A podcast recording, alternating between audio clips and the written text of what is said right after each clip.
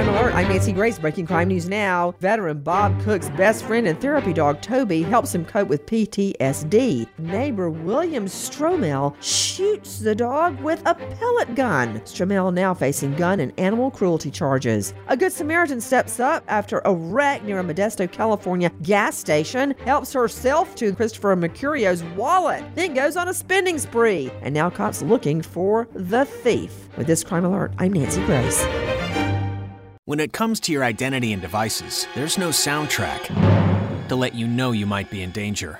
That's why you need Lifelock with Norton Security to look out for silent threats in today's digital universe. No one can prevent all identity theft or cybercrime, or monitor all transactions at all businesses, but Lifelock helps detect threats to your identity, and Norton protects against online threats. Join now at lifelock.com and use promo code NEWS to get 30% off your first year for a limited time. Offer expires October 6th.